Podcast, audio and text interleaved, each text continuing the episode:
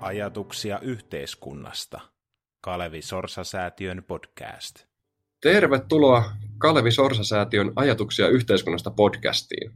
Tämän päivän jakso on 5G tulee, onko EU valmis? Eli tänään keskustellaan 5Gstä ja sen mukanaan tuomasta laajemmasta teknologian murroksesta ja siitä, mitä tämä tarkoittaa meidän yhteiskunnille. Keskustelijana meillä on täällä europarlamentaarikko Mia-Petra Kumpulanatri, joka tekee Euro- Euroopan parlamentissa töitä muun muassa digitalisaation, teollisuuspolitiikan ja monien muiden asioiden parissa. Helmikuussa järjestettiin Mia-Petran kanssa tämmöinen demokratia- ja digijätit, tai Kalevi Sorsa-säätiö järjesti siis demokratia- ja digijätit, kuka vastaa digitalisoituvasta yhteiskunnasta webinaarin. Siitä voi käydä katsomassa tallenteen, mutta Mia-Petra, saat tervetuloa ja haluatko täsmentää tätä esittelyä? No kiitos joo, digimeppinä yritän äh, tota, olla kärryillä ja, ja tätä katsoa, missä tarvitaan lainsäädäntöä tai kauppasopimuksia. Että ne kauppasopimuksissa on aina nykyään tämmöiset digitaaliset kappaleet ja, ja myös sitten kansainvälisessä kauppajärjestö VTOssa niin koitetaan saada aikaiseksi sopimus tällä hetkellä. Se on, tapahtuu 86 maan kesken, että löydettäisiin digikaupan käynnille myös sitten sääntöjä. VTO perustettiin paljon ennen digiaikaa ja ne puuttuu pelisäännöt ja niitäkin koitetaan neuvotella. Eli monenkeskisellä tasolla, mutta myös EUn oma lainsäädäntö tekemässä ja kiinnostavaa on ja oppimista riittää. Joo, tervetuloa, kiitos. Kuulostaa kyllä hyvin, hyvin haastavalta prosessilta tämä, tämä tota, monenkeskinen digikauppasopimus. Sitten meillä on Ville Aula, väitöskirjatutkija London School of Economicsista, jossa hän keskittyy sitten valtion terveysdatajärjestelmien kehittämiseen, valtioiden datahallintaan ja tämmöiseen datainfrastruktuuriin. Et tervetuloa Ville. Kiitoksia. Yes. Ja kolmantena keskustelijana meillä on kansainväliseen kauppa- ja geopolitiikkaan erikoistunut asiantuntija Markus Holmgren, joka on kirjoittanut Kalevi Sorsa-säätiölle tämmöisen vi- Kiinan 5G-politiikan vaikutukset Suomeen ja Euroopan, Euroopan unioniin impulsseja artikkelin, joka julkaistiin tuossa maaliskuussa. Se kannattaa kanssa käydä katsomassa. Tervetuloa Markus. Kiitoksia. Yes. Ja mun nimi on Samuli Sinisalo. Mä työskentelen Kalevi Sorsa-säätiössä hankevastaavana ja toimin tämän jakson podcast-isäntänä. Mutta Tänään keskustellaan tosiaan 5Gstä, että mit, mitä se tuo tullessaan, ja keskustelu, keskustelu jakautuu karkeasti kolmeen osaan, että aloitetaan teknologiasta, mistä me puhutaan, kun me puhutaan 5Gstä, sitten puhutaan vähän näistä tästä asetelmasta, ketkä on niitä keskeisiä toimijoita sekä sen teknologian että lainsäädännön ja sääntelyn piirissä, ja sitten katsotaan tulevaisuuteen, että mihin, mihin tämä kaikki johtaa ja miksi siitä pitää olla kiinnostunut. Eli haluaisitteko asiantuntijat kaikki vaikka avata, että mistä me puhutaan, kun me puhutaan 5Gstä? No jos eh, perusinsinööri aloittaa, mä naurastaa, että mä oon NMT-aikakauden insinööri ja nyt on tullut monta g jo putkeen, että jossain vaiheessa tekninen osaaminen loppuu, mutta ehkä poliittinen osaaminen on tällä hetkellä tärkeintä MEPin työssä.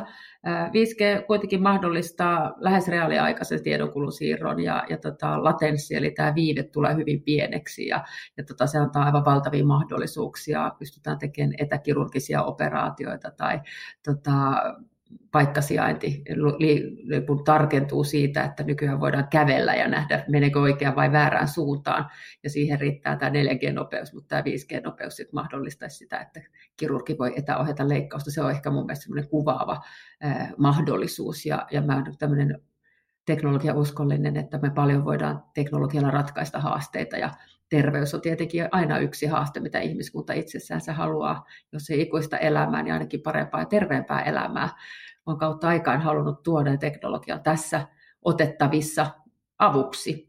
Ja, ja tota, sitä kautta 5G-mahdollisuudet ovat tosi hienoja, kun ratkaistaan ilmastokriisiä ja ajanmukaista tietoa vaikkapa sitten energiavirroista. Ja, ja tota, kun tätä 5Gtä yhdistetään sitten tekoälyyn, nopeeseen laskentaan ja muihin, niin tämä on osa sitä kokonaista infraa, joka mullistaa sitten meidän teollisuusyhteiskunnasta digiyhteiskuntaan tai datayhteiskuntaan. Nimiä saavat sitten valtiotieteilijät ja historioitsijat keksiä. Joo. Haluatteko täydentää, Markus ainakin siinä julkaisussa puhuu, että tämä 5G mahdollistaa tämän Internet of Thingsin tulon. Niin mit, mitä se sitten tarkoittaa vielä laajemmin? Joo, mä voisin hyvin tuosta jatkaa Mia Petran jälkeen siitä, että 5G on tosi tärkeä niin tulevaisuuden takia.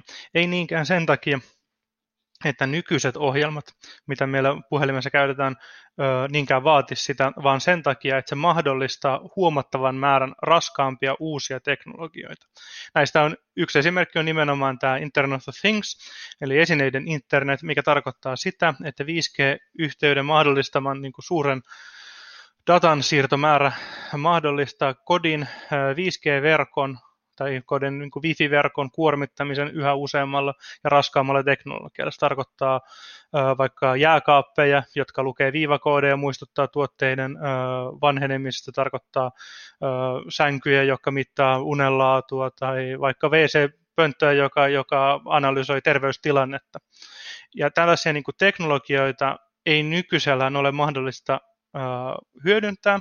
Ja sen takia tämän 5G-teknologian niin pitää tulla ensin markkinoille, jotta sitten yritykset pääsevät kehittämään näitä teknologioita. Ja sen takia tämä on tosi tärkeää monille maille olla ensimmäisenä, tai ainakin ensimmäisten joukossa, hyödyntämässä tätä, koska se tarkoittaa, että se ovi, mahdollisuus näille innovaatioille syntyy. Joo. Mites Ville, haluatko vielä täydentää, että miten nämä tulee sitten muovaamaan se, mitä tota, ennen kaikkea pitää muistaa 5Gstä, on minusta se, että kun puhutaan 3Gstä, 4Gstä, niin puhutaan pitkälti kännykkäteknologiasta ja se on tuttua meille kännykoiden kautta, mutta kuten sekä Markus että Mia-Petra tuossa sanoivat, niin 5Gssä puhutaan paljon laajemmin eri laitteiden yhteisestä kommunikaatiosta. Ja sen takia, kun mediassakin puhutaan ja kun julkisessa keskustelussa puhutaan 5Gstä, niin usein puhutaan hiukan erillään helposti tästä asioiden internetistä ja sitten puhutaan erillään tästä uusimmista laitehankinnoista, mitä esimerkiksi nämä teleoperaattorit tekevät. Ja molemmissa on kyse 5G, ja koska siinä on niin paljon uusia mahdollisuuksia. Mutta on tärkeää pitää mielessä, että tässä on just kyse paljon suuremmasta asiasta kuin siitä, minkälaisia chippejä ja laskentateholaitteita sinne kännykkään on laitettu millä tavalla suuremmasta asiasta? Eli siis onko se sitten tämä tämmöinen yhteiskunnallinen murros, missä, missä mitä, mitä tuossa jo kuvattiin, Markus kuvasi sitä jääkaappeja ja vessanpönttöjä, että, vai, vai miten se sitten vaikuttaa meidän yhteiskuntiin? Kyllä. Se, mikä siinä on erityisen tärkeää, on se, että kun meidän jääkaapit, kaikki muut laitteet ovat yhteydessä toisiinsa, niin siitä syntyy datajälkiä. Eli kaikki ne laitteet, mitkä meillä on siellä mukana, niin ne synnyttää dataa, ja silloin erityisen tärkeää on, kuka sitä dataa käyttää ja mihinkä tarkoitukseen. Niin kuin Mia Petra sanoi, me voidaan käyttää sitä ehkä ymmärtämään paremmin jotain terveydenhuollon prosesseja ja kehittämään niitä eteenpäin, mutta meillä on myöskin paljon sellaista dataa, mitä me ei välttämättä haluta kaikkien muiden tietävän meistä, ja silloin on erityisen tärkeää, kuka sitä hallitsee.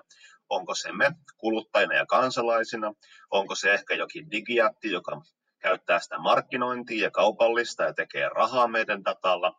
Onko se EU-alueella se data vai onko se Amerikassa vai onko se Kiinassa ja mitä sille tapahtuu, kun se on siellä. Kaikki nämä on nimenomaan yhteiskunnallisia sosiaalisia kysymyksiä sen sijaan, että ne olisivat kysymyksiä pelkästään siitä, mitä se teknologia meille mahdollistaa miten tätä voisi syntetisoida, eli meillä on paljon teknisesti tulee olemaan mahdollista tämän uuden infran myötä, jos ja kun sehän nyt etenee, etenee ja asennetaan ja 5Gstä tulee, tulee todellisuutta. Et millä, millä aikajänteellä te näette, että tämä murros, murros tulee?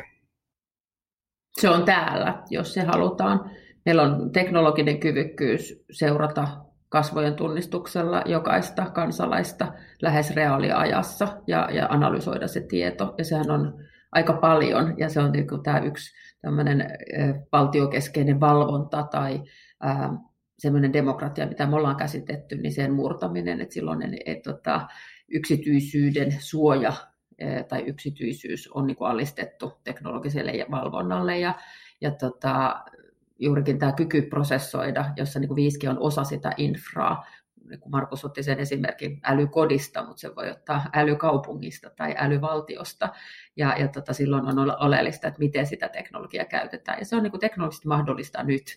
Ja, ja tota, kaikki tämä on niin kuin se muutos, että vaikka me voitaisiin puhua melkein samasta asiasta puhumalla tekoälystä ja parlamentin käsittelyssä on nyt komission antama tekoälylainsäädäntö, jossa juurikin tämmöinen remote biometric identification, eli etäältä bio, meidän biologisia ominaisuuksia tunnistettava työn käyttö niin kuin kielletään siihen malliin, mitä me nähdään, että Kiinassa jo toimitaan. Eli ei myöskään haluta antaa valtioille semmoista ylivaltaa, että katsotaan asioita reaaliajassa meidän kävelytyylistä tai naamasta tai jostain muusta, joka niin kuin kykenee identifioimaan meidät kaikki saman.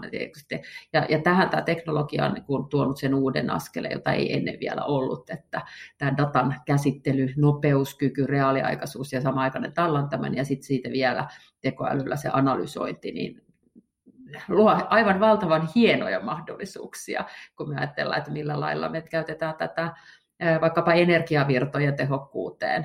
Heleniltä tuli esimerkki, että se oli parikymmentä prossaa kaukolämpö tota, lämmityksessä, mitä pystyttiin säätämään, kun ennakoitiin tekoälyavusteisesti hieman sitä tulevaa lämmön tarvetta, eikä pusutettu täysiä. Ja tota, sitten katsottu, että oho, tulikin lämmiteltyä vähän liikaa ja päästöjä tuli liikaa.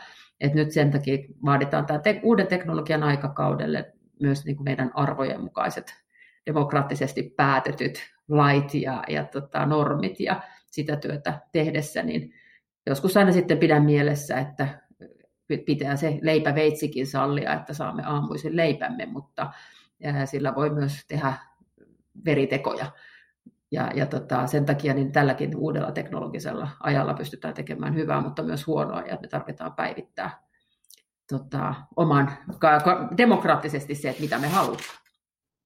Eli, eli siis teknologiset mahdollisuudet on täällä ja mahdollisuuksia on hyvää ja huonoa. Entä sitten tämä lainsäädäntökehikko, sääntelykehikko, niin onko se sitten ajan tasalla vai, vai laahaako se jäljessä? Että nyt, nyt tuntuu, että se keskustelu on alkanut vasta, vasta nyt hiljattain tässä viime, viime kuukausien, viimeisen puolen vuoden, vuoden aikana. No jos me just ajatellaan, että tekoälylle tämmöinen lainsäädäntöesitys tuli ja, ja tota, teknologioille, sitten voidaan puhua kyberturvallisuudesta varmaan vaikka seuraavassa pätkässä, niin tota, jos ajatellaan sitten, tota, että onko Eurooppa ainoana tai ensimmäisenä, kun se tekoälylainsäädäntö tekee, niin nyt Jenkeissä esimerkiksi niin on jo paljon jaettu kuitenkin sakkoja ja rangaistuksia olemassa olevan lainsäädännön perusteella, kun katsotaan, että asioita on tehty, joita ei saa tehdä edes kynä- ja ruutupaperilla ihmisten analysoimiseen tai profiloimiseen tai perusoikeuksien rikkomiseen. Että sinänsä niin kuin, tässä vielä niin kuin haetaan kiikun kaapu sitä, että jos joku asia on kielletty, niin se on kielletty myös ilman tekoälyä tai ilman 5Gtä, niin tota, mutta teknologia vielä mahdollistaa uudenlaisia ää, tapoja näitä hyödyntää, niin mä luulen, että tässä joudutaan vähän päivittelemään ehkä jopa YK muiden perusihmisoikeussopimuksen, että, että koskeeko se kunnioitus niin myös nettimaailmaa ja sallitaanko vihapuhetta tai, tai hybridihyökkäyksiä ja fake newsia ja tätä kaikki niin kuin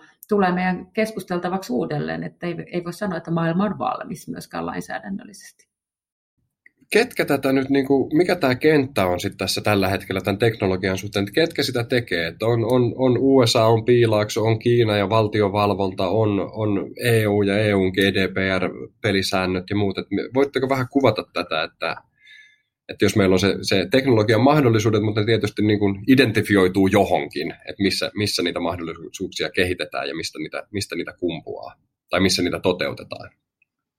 Tässä on ehkä tärkeintä muistaa se, että kuten ollaan tässä nyt toisteltu, että se 5G on tosi monimutkainen asia sen suhteen, että missä kaikkialla se te- teknologiaa on ja tulee olemaan. Ja samalla tavalla se, että ketkä valmistavat 5G-siruja ja teknologioita, on hyvin pitkä ketju erilaisia toimijoita. Ja se kuluttajalle usein näkyvä teleoperaattori on yleensä vaan se niin aivan viimeinen juttu siitä pitkästä ketjusta ja eri maista, missä näitä juttuja tuotetaan. Suomessa meillä on valtava telejätti Nokia, joka valmistaa erilaisia näitä teleoperaattorien käyttämiä laitteita, jotka sitä tietoa siirtää mutta Nokiakaan ei itse välttämättä tee niitä kaikkia laitteita, vaan se ostaa siruja ennen kaikkea amerikkalaisilta ja kiinalaisilta yhtiöiltä. Eli ne samat firmat, jotka usein tekevät meidän tietokoneiden siruja tai tekee meidän erilaisten muiden laitteiden siruja, ne valmistaa myöskin näitä 5G-siruja. Et sieltä löytyy aina pohjalta nämä aika perinteiset teknologiasektorin tuottajat ja kysymykset. Pohjimmiltaan meillä on kuitenkin kyse siitä, että me laitetaan laitetaan siruja erilaisille tota, pinnoille ja koitetaan kehittää laskentatehoa, koitetaan prosessoida dataa. Euroopassa sitä teknologiaa ei kehitetä hirvittävän paljon ja tuotanto on valunut hyvin paljon Amerikkaan ja Kiinaan. Ja sen takia nämä ketjut on hyvin pitkiä, vaikka ne osa niistä firmoista olisikin eurooppalaisia. Joo, ehdottomasti nämä ketjut on globaaleja ja nyt jos katsoo, niin näitä asioita kiinnostaa, niin varmaan seuraa uutisia päivittäin Taivanista, jolla on niin valtavan iso osa tässä tuotannossa. Ja, ja tota, kiinalaista laivastoa tulee ympärille ja covid vielä sekoitti vähän näitä globaaleja tuotantovirtoja, semmoisia alihankintaketjuja ja muita, ja olen molempien maiden digitaali- tai mantereiden digitalisaatiostrategioista löytänyt tarpeen vahvistaa omaa puolijohdannais, eli juuri näitä siruja tuottavista. Se löytyy Yhdysvaltain strategiasta se löytyy Euroopan strategiasta. Vahvistaa sitä ei Eurooppa yritä tästä tehdä itsestään erillistä saareketta, mutta tähän suvereniteetti, automanemiseen suvereniteettiajatukseen, että emme ole sitten myöskään niin haavoittuvaisia. Mä olin just sanomassa samaa, että toi, tee semmoinen yritys kuin TSMC, Taiwan Semiconductor Manufacturing Company, tällä hetkellä aika lailla dominoi noita niin kuin high-end, kaikkein viimeisimmän teknologian microchip-tuotantoa. Ja sillä on todella iso iso merkitys tässä, ja kuten Mia Petra tuossa sanoi, niin se Kiinan politiikka ja Yhdysvaltojen ja muu Taivanin suhteen niin vaikuttaa sitten siihen tulevaisuuteen aika merkittävästi, mitä se, mitä se tulee olemaan. Ja tuohon toinen, mitä mä haluaisin sanoa tuohon tuotantoketjuihin liittyen, niin on raaka-aineketjut. Eli raaka-aineiden markkinat ja, ja niiden hallinta on tosi isossa roolissa. Ja tässä esimerkiksi yksi ö, esimerkki ja keskeinen asia on koboltimarkkinat. Kiinalla on ehkä jopa 80 prosenttia maailman kobolttimarkkinoista hallussaan, tai siis kiinalaiset yritykset ää, toimittavat. Ja, ja tällaiset ää, saattaa muodostaa sitten pullonkauloja erilaisiin prosesseihin, erityisesti jos, jos tämmöinen geopoliittinen tilanne sitten eskaloituu vielä, vielä pidemmälle ja ruvetaan käyttämään niitä tota, rajoitteita aseina vielä voimakkaammin kuin mitä nyt tehdään. On, onko sille sitten, että nostitte kaikki nämä pitkät, pitkät tuotantoketjut ja, ja tämmöisen niin kuin, nämä esiin, mutta onko sille niin kuin kansalaisen ja demokratian kannalta merkitystä, että missä se tuotantoketju on, kuka sitä kontrolloi, vai onko se vaan tämmöinen tuotantotekninen, että, että jos, jos Suetsin kanava menee tukkoon, niin sitten sit jos tuotanto on, tai ketju on riippumaton siitä, niin, niin pärjätään. Et onko, se, onko se enemmän tämmöinen niin tuotantotaloudellinen kysymys vai onko sillä sitten tämmöinen demokraattinen ulottuvuus myös? Ainakin voi sanoa sen, että silloin kun asiat sujuu hyvin, kauppa on vapaata ja, ja kaikki ihmiset ja yritykset ja valtiot pelaa sääntöjen mukaisesti nämä pitkät ketjut ja erikoistuminen on, on yksinomaan vahvuus, eikä, se, eikä niin kuin huonoinakaan autoina mihinkään autarkiaan, eli siihen, että yksi valtio pyrkisi tuottamaan kaiken itse, kannata pyrkiä, koska se on vain yksinkertaisesti tehotonta, mutta sitten on se huoltovarmuusnäkökulma, että pitää kuitenkin jossain kriittisissä teknologian aloissa niin pyrkiä varmistamaan, että toimintaedellytykset on öö, niin kuin täytetty, että ne varmistuu, eikä, eikä luo, tässä nojata täysin sellaisiin alueisiin, joilla on riski. Yksi tapa, miten se vaikuttaa ihan selkeästi kansalaisten elämään, on se, että missä ne työpaikat on, millä te tehdään. Tämä on se valtava kymmenien miljardien business, mistä me puhutaan tässä, tuottaa näitä siruja. Ja ne tuotetaan tehtaissa. Se on ihan fyysistä työtä, millä sitä tehdään, vaikka se onkin pitkälti automatisoitua. Ja sen takia sillä on väliä, että kuka niitä kehittää, missä niitä uusia innovaatioita syntyy, missä sitä osaamista on, miten nämä asiat tehdään. Jos se on Suomessa, niin se on meille vahvuus. Jos se on jossain muualla, niin se on jonkun muun vahvuus. Mä uskaltaisin vielä ottaa askeleen sitten eteenpäin.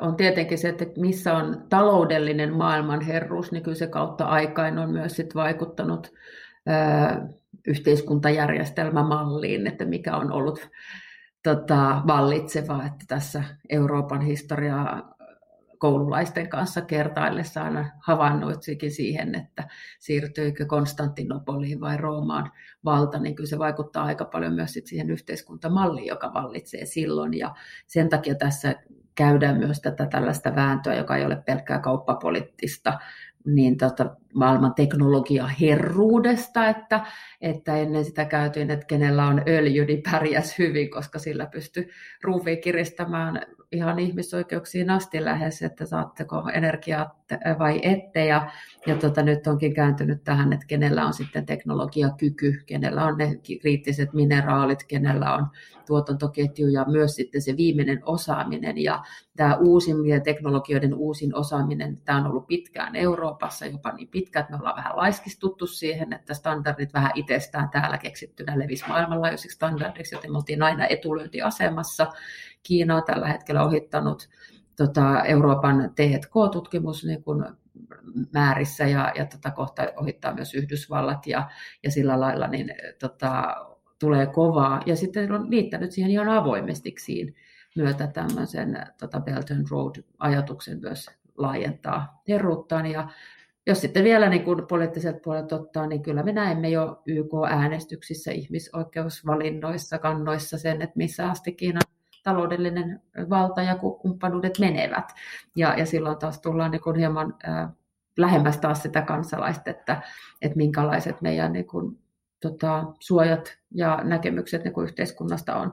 Tämä ei mun mielestä vielä tarkoita, että EU ja Kiina eivät voi käydä kauppaa tai Suomi ja Kiina eivät voi käydä kauppaa, mutta tämä niin kuin, ö, vaatii juurikin sitten niin kuin tarkempaa analyysiä siitä, että mitkä on niitä kriittisiä materiaaleja tai kriittisiä osaamisia, että pitääkö niitä antaa sitten toiden käsiin ja, ja mitkä pitää strategisesti katsoa tarkemmin. Ja sitten kun vielä tulee tämmöinen piratismi, mutta myös niin kuin opin niin kuin, ää, kopiointi ja, ja tota, se taas liittyy sitten ihan turvallisuuteen ja ei voi varmaan kokonaista kolmevartista tässä keskustelemaan, että mietitään myös kyberhyökkäyksiä ja militarisointimista, että, että ennen teknologiset innovaatiot syntyvät aika paljon siellä Pentagonissa tai sotilaallisella puolella ja sitten ne valu sieltä meidän ilmasiksi, jos näin tota, sanotaan tässä niin Google Mapsiksi, jossa katsotaan, että millä pyssäpysäkillä jää pois. Se oli ennen huippu hienoa Pentagonin tai sotilashyökkäysten niin käyttämää karttateknologiaa. Ja nyt sitten näitä kehitetään tämmöisen siviilikäyttöön, josta niitä on sitten hyödynnettävissä myös hybridihyökkäyksiin ja, ja tuonne puolelle. Ja, ja sen takia niin nämä kulkee kyllä myös sitten käsi kädessä turvallisuuden kanssa ja, ja tota, piruja seinälle maalaamatta, niin hyvä keskinäinen kaupankäynti ja taloudellinen riippuvaisuus on yksi hyvä rauhantyökalu, mutta täytyy myös pitää sen takia huolta siitä, että ei ole antanut kaikkia pelinappuloita muiden käsiin. Tuosta ruuvin kiristämisestä, mistä Mia-Petra mainitsi, se on minusta erittäin tärkeää muistaa, että kun me puhutaan näistä teknologioista, säätelystä, kansalaisten asemasta, viimeiset 30 vuotta, milloin näitä teknologioita on kehitetty ja milloin monet näistä on syntynyt, on ollut poikkeuksellista rauhan ja yhteistyön aikakautta. Ja se vaikuttaa siihen, miten nämä teknologiat ja yhteistyö niiden kautta on kehittynyt. Eli on luotettu siihen, että kaikki toimii, ketjut logistiikassa toimii, me voidaan tehdä eri maiden välistä yhteistyötä ilman, että me tarvitsee pelätä, että siellä tapahtuu mitään kummallista me ollaan luotettu siihen, että teknologioiden kehittäjät huolehtii siitä, että ne ei mene aivan päin mäntyä ja että niistä ei tapahdu aivan todella pahoja seurauksia kansalaisille ja kuluttajille.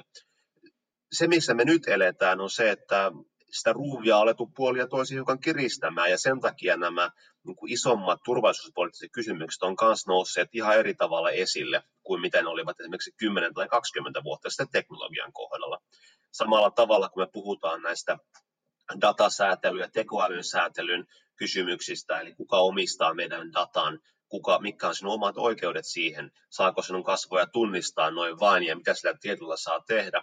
Tässä on kyse ihan samasta asiasta, että me ollaan luotettu siihen, että teknologian kehittäjät tietävät parhaiten, miten asiat kannattaa tehdä, että he säätelevät itseään mutta viimeaikainen kehitys myöskin tässä sääntelyssä viittaa nimenomaan siihen, että tämmöinen itsesäätelyn ja luottamuksen aika alkaa olla ohitse, koska sitä luottamusta on petetty. Ja sen takia ne jännitteet ovat nousseet juuri nyt esiin.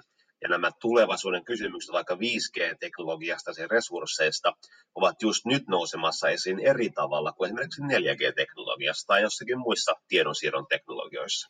Tämä tämä on erinomainen pointti ja mä olin just, just ajattelin kysyä, kysyä teiltä, että tota, kaikki no, tästä teknologian herruudesta, niin kaikki nostitte nämä koboltin tuotantoketjut, maa, harvinaiset maametallit, kaikkia tämmöisiä fyysisiä asioita. Että vielä, et kun on puhuttu sitä, että onko data uusi öljy, niin, niin tavallaan Ville tässä vähän sivusi sitä, että silläkin on merkitystä, kuka, kuka niitä sitä dataa hallitsee, kontrolloi, niin mi- miten nämä sitten tämä, tämä, tavallaan tämä tuotanto, tuotantopuoli, nämä, nämä fyysiset asiat ja sitten tämä, tämä digipuoli, miten ne tällä hetkellä tosiaan pelaa yhteen?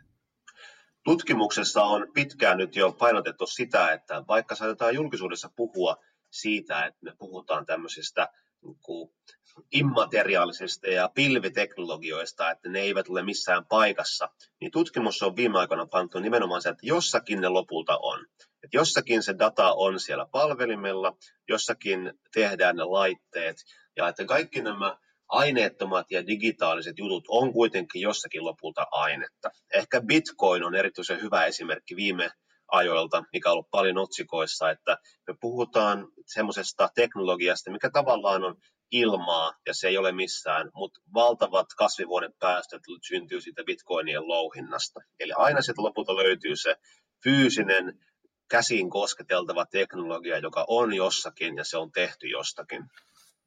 Ja se on isojen neuvottelujen kohteena juurikin nämä datavirtojen kulkeminen ja, ja tota datavirtojen, eli tavallaan tämä juuri, että missä sitä tietoa on fyysisestikin, niin tota, se on myös juurikin joihin tulossa sitten niin protektionistisesti, että tätä meidän dataa ei saa muualle käsitellä, tai jos tänne tulee operoimaan, esimerkiksi Kiina katsoo niin, että, että sitten pitää luovuttaa tietyt datan niin määräykset, ja siinä herkästi katsotaan sitten, että on kyse heidän niin omasta turvallisuuskontrollista, mutta sitten taas toisaalta myös sitten niin, että päästään ehkä siihen yrityksen syvimpään, eli osaamiseen ja, ja tota, mihin sitä rajavetoa voidaan laittaa ja, ja tämmöinen pakkoteknologia transfer tai siirto niin kuin on tässä pöydällä myös koko aika. Ja, ja sitten taas me Euroopan niin kuin haasteena on suojata eurooppalaistemme yksityisyyttä ja GDPR niin kuin toimivuutta mantereemme ulkopuolella. Ja onhan se aika kylmäävä fakta, että tällä hetkellä niin 90 prosenttia eurooppalaisten datasta käsitellään Yhdysvaltojen maaperällä.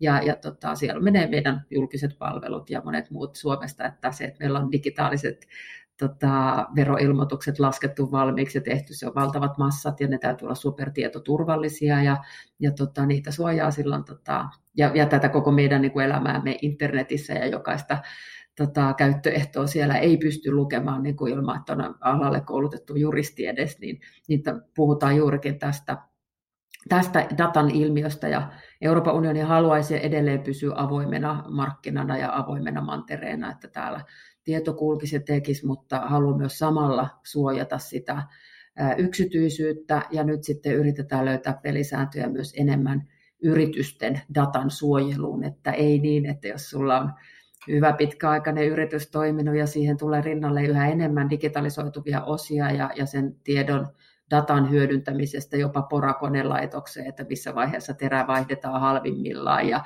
kuinka se kuluu se poraan pintaterä. Ja puhutaan siis hyvin paljon tästä Internet of Things tai esineidenkin tuottamasta datasta ja yrityksille siitä kertyvästä tiedosta. Ja, ja tota, siinä Euroopan unioni haluaisi lähteä vielä kilpailuun mukaan eikä lähtisi takajalla, t- takamatkalta.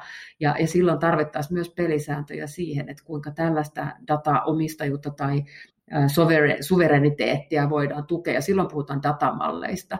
Ja, ja toki niin kuin se linkki teknologiaan tähän 5G ja, ja tota, laskentaan ja pilvipalveluihin ja, ja tiedon varastointiin, niin on olemassa, että missä se on, kuinka turvallisesti se voitu tehdä, että sinne ei mikään osanen sitten väärin pääsisi sieltä mikrosirun verkon laitteiston pilven tuottajista pääsisi. Ja tässä Euroopan unioni kokeilee myös sitten niin kuin rakentaa omaa ekosysteemiänsä, mutta juurikin pilvien osalta lähdetään tosi tosi paljon takamatkalta. Osa asiantuntijoista sitä mieltä, että turha edes yrittää, koska siinä vaatii moni, monikymmen tai vuosisen perehtymisen osaamisen myös tehdä se turvallisesti, että se, että se tehdään Euroopassa ei tee välttämättä heti turvallista, koska myös ne niin kuin kyvykkyydet kehittyy vähitellen. Mutta me ollaan yrittämässä luoda tämmöistä dataekosysteemiä, joka perustuisi semmoiseen luottamukseen luottam- toimijoiden välillä, että kun minä ja tuo toinen yritys jaamme tietoa, niin siitä jaataan vain tämä osa siitä tiedosta, eikä sitten niin, että koska haluan yhden osan jakaa, niin sinne meni Facebookille kaikki muukin. Että haluan loggautua, mä olen käyttänyt kansalaisen esimerkkinä sitä, että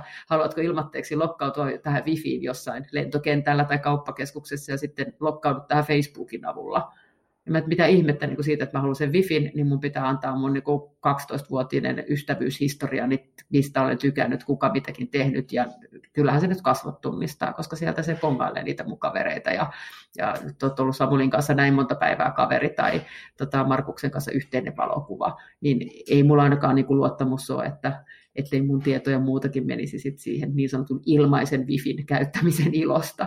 Ja tätä semmoista niin kuin data-ekosysteemiä luodaan. Mutta minusta se on niin kuin vähän tämmöinen oma maailmansa sit tästä teknologiasta toisaalta niin kuin irrallaan, mutta tota, toki myös sit niin, että kun pinta-ala datassa lisääntyy, niin myös kyberturvallisuus, hyökkäyspinta-ala lisääntyy aivan valtavasti ja sitä teknologiaa täytyy tehdä sillä rinnalla ja haluan olla sen verran optimistinen, että me pystytään käyttämään tota, myös sitten amerikkalaisia järjestelmiä ja he pystyvät käyttämään eurooppalaisia järjestelmiä ja pystyvät ostamaan Nokialta 5G-järjestelmää ja me pystytään hyödyntämään sieltä. Ja, ja tota, sitten rakentaa se ää, luottamus ja pelisäännöt, jotka sitten turvaa tämän datan eli sen tietopääoman sisältöä siellä.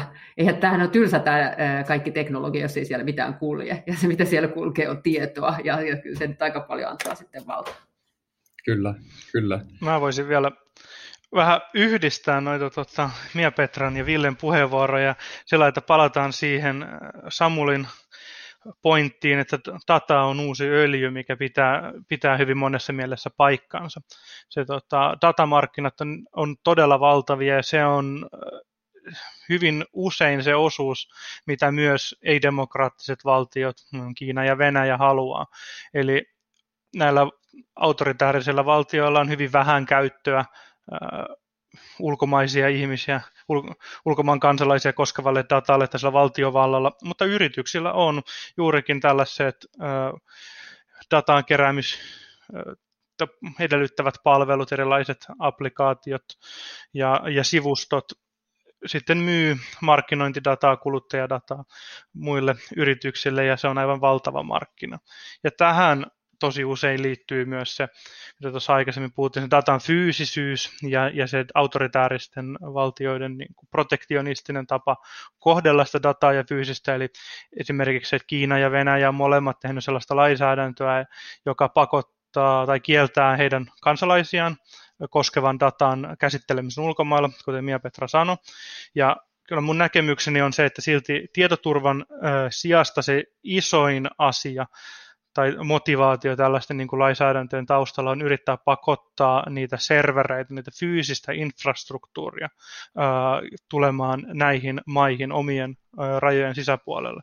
Ja siihen liittyy paitsi ne, ne, ne työpaikat ja se ja rakennus ja, ja investoin, ulkomaiset suorat investoinnit, mutta myös sitten monen muun niin kuin, ää, datan äh, hallintaan, moni muu datahallintaan liittyvä aspekti just siihen myymiseen. Et silloin kun ne serverit on fyysisesti jossain uh, jonkin maan alueella, niin silloin on paljon selkeämmin näiden maiden ja, ja yritysten ja muiden käytössä se data uh, ja myyt, prosessoitavina ja myytävinä eteenpäin.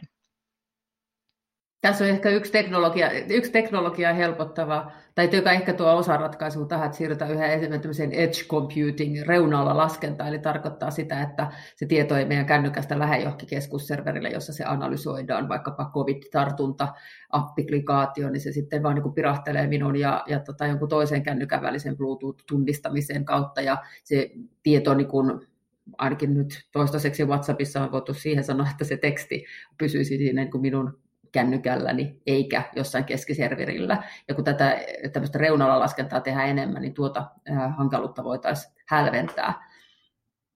No toi on mielenkiintoinen tämä, tämä just tämä tämän fyysisen ja sitten sen, sen datan niin kuin linkki, mitä, minkä, mistä tässä ollaan puhuttu. puhuttu. Mutta tota, mennään sitten sit vähän tarkemmin tähän. Mia-Petra sanoi tuossa, että EU lähtee tähän peliin vähän takamatkalta, että, että meidän suomalaisten verodataa käsitellään USAssa – että miten, miten tavallaan tähän, tähän pisteeseen on tultu. Se tuskin on, tuskin on sattumaa tai se on jonkinnäköisen niin kuin kehityskulun tulos, että se on nimenomaan USA eikä, eikä EU tai joku muu. Kiinalla ilmeisesti on, on niin kuin tämä teknologiarintama aika lailla siellä, siellä tota etu, etujoukoissa myös. No me lähdetään osassa asioissa, me tämmöisen niin ihmisten nettikäyttäytymisessä, niin nämä GAFAM-yhtiöt ovat tosi pitkällä ja, ja tota, siinä on vaikea, siinä olla perämatkalla. Meillä ollaan niin kuin, sen takia tämän, panostamassa tähän datatalouden seuraavaan vaiheeseen, teollisen, teollisen ää, ja, ja muun datan panostamiseen, koska siinä emme ole etämatkalla tai takamatkalla. Ja sitten taas just niin 5G-päiväotsikko, ää, myös ne vanhat verkot, Nokia ja Ericsson, molemmat tästä hyvin läheltä, niin tota, ovat sitten taas globaalisti kärjessä. Huawei haastaa kovasti ja, ja tota, siinä taas yhdysvaltalaiset ovat kovasti tyytyväisiä, että heillä on vaihtoehto eurooppalaiseen luotettavaan toimijaan ja, ja tota, myös Euroopassa. Eli me ollaan niin osassa sektoreita edellä ja osassa jäljessä ja, ja tota, halutaan nyt olla sitten edellä eettisessä ja, ja tota, fiksussa digitulevaisuudessa, että ihan kaikkea ei tarvitse niin kokeilla riskin kautta, vaan voidaan myös ohjeistaa, että mitä kannattaa innovoida, että se menisi paremmin heti oikein. Ja, ja tota, siinä, siinä kysymyksessä niin tehdään kyllä sitten myös paljon kansainvälistä yhteistyötä, koska esimerkiksi tämmöinen eettiset pelisäännöt, jopa sodan käyntiin, robotti, tekoäly, aseet, nämä vaatisivat kyllä kansainvälisiä sopimuksia, niin kuin on aikanaan vaatinut moni muukin ihmisten kanssakäyminen, niin myös kansainvälisiä normeja, joihin voisi nojata, ja mitä laajempia, sitä parempia, ja työtä tehdään monella tasolla. Mä haluaisin sanoa tuohon, että tämä Kiina, maininta tästä Kiinan hallinnasta niin on monessa mielessä meille toivoa herättävä esimerkki, koska Kiina lähti todella paljon isommalta takamatkalta tähän kuin missä me nyt ollaan. Se on 20 äh, tai 10 vuotta sitten.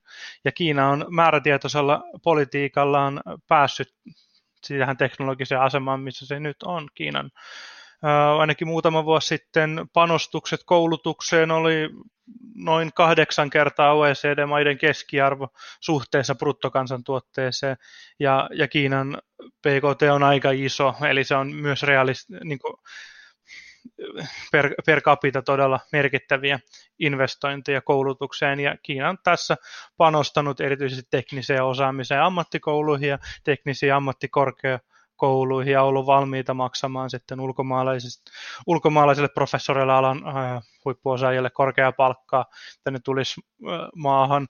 Se kehitys on nyt kääntynyt vähän, äh, tai ainakin, ainakin hidastunut, ehkä jopa kääntynyt toiseen suuntaan sitten johtuen tästä turhautumisesta Kiinan valvontaan ja, ja, ja myös siihen, niin kuin, siinä aikana tiukentuneeseen valvontaan rajoitteisiin, eli elämä Kiinassa on, on monessa mielessä hankalaa ja joutuu tekemään myönnytyksiä sen kautta, mitä, miten vaikka osallistuu tämmöiseen sen etä, etäyhteyksien kautta sitten erilaiseen kansainväliseen tekemiseen ja toimintaan ja tapaamisiin. Mutta joka tapauksessa toistan sen, että, että panostuksilla, investoinnilla koulutukseen ja osaamiseen ja sitten tähän niin kuin innovointeja mahdollistavaan perusinfraan, eli siihen varmistetaan, että meillä todella on niin kuin, toimivat 5G-verkot hyvissä ajoin ja yritykset ja innovoijat pääsee niihin käsiksi, niin sillä me voidaan kyllä mun mielestä hyvin kuroa tämä takamatka umpeen, mutta se edellyttää sitä, että, että pitää olla rohkeutta panostaa koulutukseen ja, ja tehdä niitä investointeja. Tässä Markus ja Mia-Petra on molemmat oikeassa siitä, että Eurooppa on ehkä edellä sitä, mitä joskus näissä niin kuin pahimmissa kun painajaisissa puhutaan siitä, että mikä on Euroopan teknologinen kyvykkyys tällä saralla. Meillä on paljon osaamista ja meillä on paljon teknologiaa olemassa. me, ei, me ei puhuta tosiaankaan itsestä, me mennään takapajulana.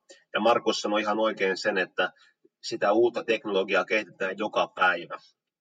se, mitä me kehitetään nyt, se, mitä mihin pistetään rahaa nyt, niin se tienaa tulevaisuudessa. Ja Kiinan esimerkiksi näyttää, niin kuin Markus sanoi, että voidaan mennä pitkälle lyhyessä ajassa. Semmoisen nostan tuosta esiin, tota, minkä tutkimuksesta pari kollegaa nosti esiin vähän aikaa sitten, oli, että kun tuolla englanninkielisessä mediassa keskustellaan 5G-teknologiasta, niin siellä puhutaan tästä koko asiasta hyvin pitkälti niin kuin Amerikan ja Kiinan suurvaltakamppailuna. Ja Eurooppaa ei siinä keskustelussa hirvittävästi pidetä mukana ja eurooppalaiset firmat eivät näy siinä englanninkielisessä keskustelussa, koska se on myöskin heidän intresseissään puhua tästä asiasta niin, että se on ainoastaan englanninkielisten maiden ja Kiinan välinen suurvaltakamppailu. Ja tässä on hirvittävän tärkeää, että nimenomaan EU nyt sitten nostaa omaa häntäänsä ja pitää ääntä siitä, että EU on jo nyt iso toimija tässä, ja me ollaan myös tulevaisuudessa valmiita panostamaan näihin asioihin. Jos emme itse pidetä ääntä, jos emme itse investoida, meidän on vaikea mennä pitkälle. Niin kyllä tässä tosiaan tämä, on tämä Piilaakso versus Kiina tämmöinen jännite, hyvin, hyvin mielenkiintoinen just tosiaan, että mihin, mihin se sitten niin kuin osalta sen fyysisen, hom, fyysisen infran ja sitten osalta sen datahallinnan kautta, mihin päätyy, että mikä EUn rooli siinä on. Et Nokia ja Ericsson tuli mainittu, että mi, mi, mitä kautta päästäänkö me, onko EUlla mahdollisuutta Nokia ja Ericsson tai joidenkin muiden toimijoiden kautta päästä siihen kisaan mukaan? Mä vähän toistan vähän tätä sama, samaa kysymystä, että mikä se EUn visio tavallaan on, mihin me voitaisiin päästä. Euroopan unioni koittaa järjestää uudenlaista talouskehikkoa myös siihen, että tulisi tämmöinen datatalous, joka olisi monien toimijoiden kesken, luotettavia ja pelureiden kesken toimivia datavälittäjäpalveluja, koitetaan luoda eurooppalaisia data-avaruuksia, että metsäala voisi löytää keskenään tavan jakaa tietoa luotettavasti ja jossa yrittäjät ja toimijat mukana ollessaan niin jakaisivat sen oleellisen tiedon ehkä tämmöisiä välittäjäpalveluille, sitten se välittäjäpalvelu tuottamaan dataa voisi sitten käyttää vaikka te alan tekoälykehittäjä, eikä niin, että se olisi aina yksi tämmöinen jättimonopoli maailmanlaajuinen, joka sitten pystyisi tekemään tämän saman, mutta ehkä sitten vie sen yrityksen muutkin tiedot, jotka ovat olleet sitten ehkä sille yritykselle itsellensä niin tota, potentiaali kasvaa ja toimia. Eli tämmöinen perinteinen länsimainen markkinatalous, jossa jota monet toimijat pystyy olemaan, niin tämä on tämmöinen data, hallintaa, miten, miten sitä käydään, ja sitten jopa siitä, että yksityisoikeudellinen neuvottelu pelin kehittäjän, applikaation kehittäjän, vaikka Applen kanssa tai Facebookin kanssa, niin onhan se niin kuin aika vitsi, että siinä jotain pystyisi neuvottelemaan PK-yritys Euroopasta näiden alustojen kanssa, niin siihen odotetaan vielä komissiolta yhtä esitystä tästä palapelista, jota on nyt annettu monta esitystä, niin puuttuu vielä tämmöinen Data Act, joka sitten keskittyisi myös näihin mm, rahavirtoihin tai tota, talous niin kuin ja, ja se on aika intohimoista säätelyä, mutta ainakin yritetään löytää niin kuin uudenlaista talouspelimahdollisuutta. Ja mi- miten tämä menee, tämä, tämä niin EUllahan on tässä nimenomaan, tai EU on, on tämä GDPRn kautta muun muassa tullut tämän niin datahallinnan demokratisaation tai tämmöisen kansalaisnäkökulman nostanut esiin eri tavalla kuin, kuin, niin kuin nämä USA-suuryritykset tai sitten vaikka Kiinan, Kiinan valtionyritykset, niin miten yksin tavallaan EU on tuossa ja miten, onko se niin kuin tässä tämän uuden digimaailman muovautumisessa, onko tuommoisten asioiden niin kuin esillä pitäminen haitta vai vahvuus? No mä sanon lyhyesti tähän, että tämä Brussels effect tai spillover effect, että se, että Brysselin säätely alkaa leviämään maailmalla, koska nämä toimijat on globaaleja, niiden täytyy toteuttaa se 20 prosenttia, lähes 20 prosenttia maailman markkinoista, kun he toteuttavat säätelyä EU-ssa, ja, ja tota, se jo vaikuttaa sen. Ja, ja ihan esimerkinkin voima. Kyllä amerikkalaisiakin kuluttajia kiinnostaa yksityisyys ehkä enemmän noin perinteisesti kuin meillä, kun siellä esimerkiksi kansalaisrekisterien pitäminen, osoiterekisterien pitäminen koetaan jo yksityisyyttä loukkaavaksi, ja nyt he sitten antavat vähän kaikkeensa niin kuin somealustoille tuosta vaan.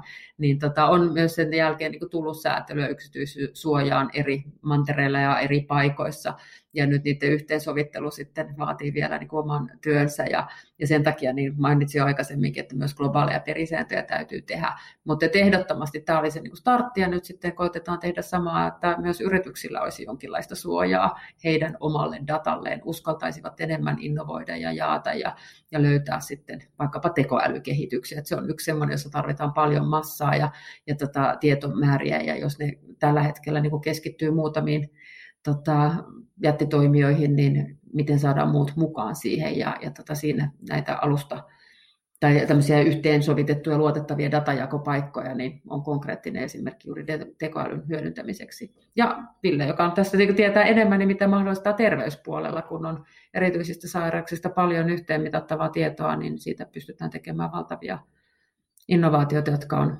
yhteiskunnalle hyödyksi. Et se Euroopan säätely lähtee siitä, että tämä on ihmiskeskeistä, tämän tulee hyödyntää yhteiskuntaa ja me halutaan tänne myös omat työpaikkamme ja tästä lähdetään.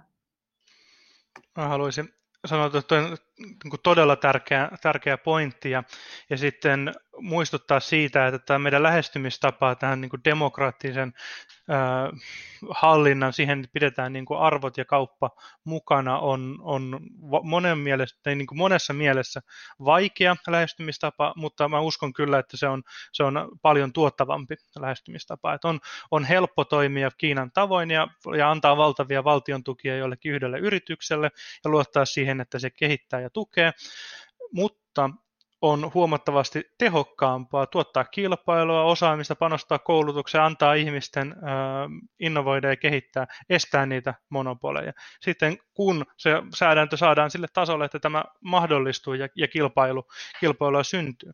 Ja musta tuntuu, nyt niin kuin viimeaikaista Yhdysvaltojen keskustelua seuranneena, että sielläkin alkaa niin kuin mielipiteet muuttumaan ihan niin kuin politiikan ylätasolla asti suhtautuminen näihin datajätteihin, isoihin teknologiayrityksiin ja monopoleihin.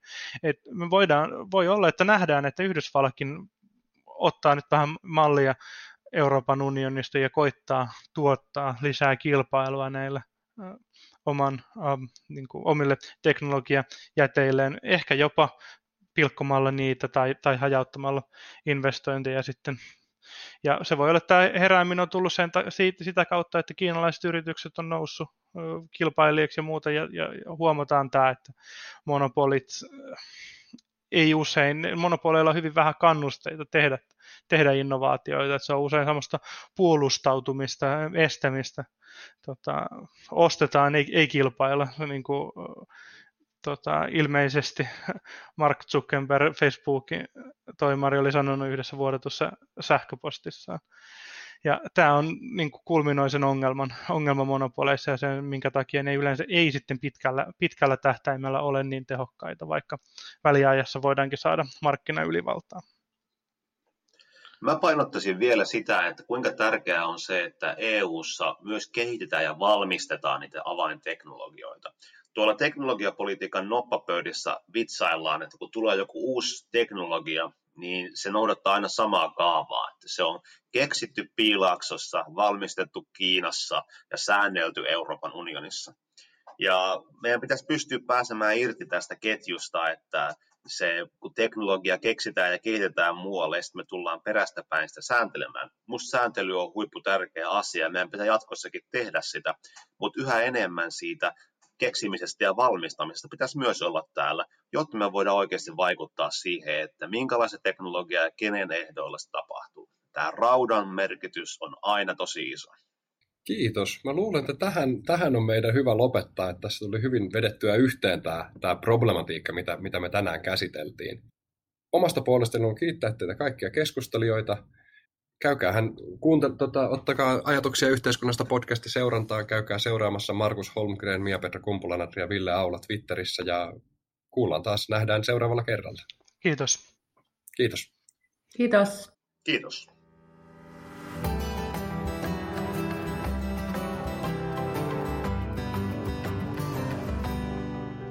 Ajatuksia yhteiskunnasta. Kalevi Sorsa-säätiön podcast.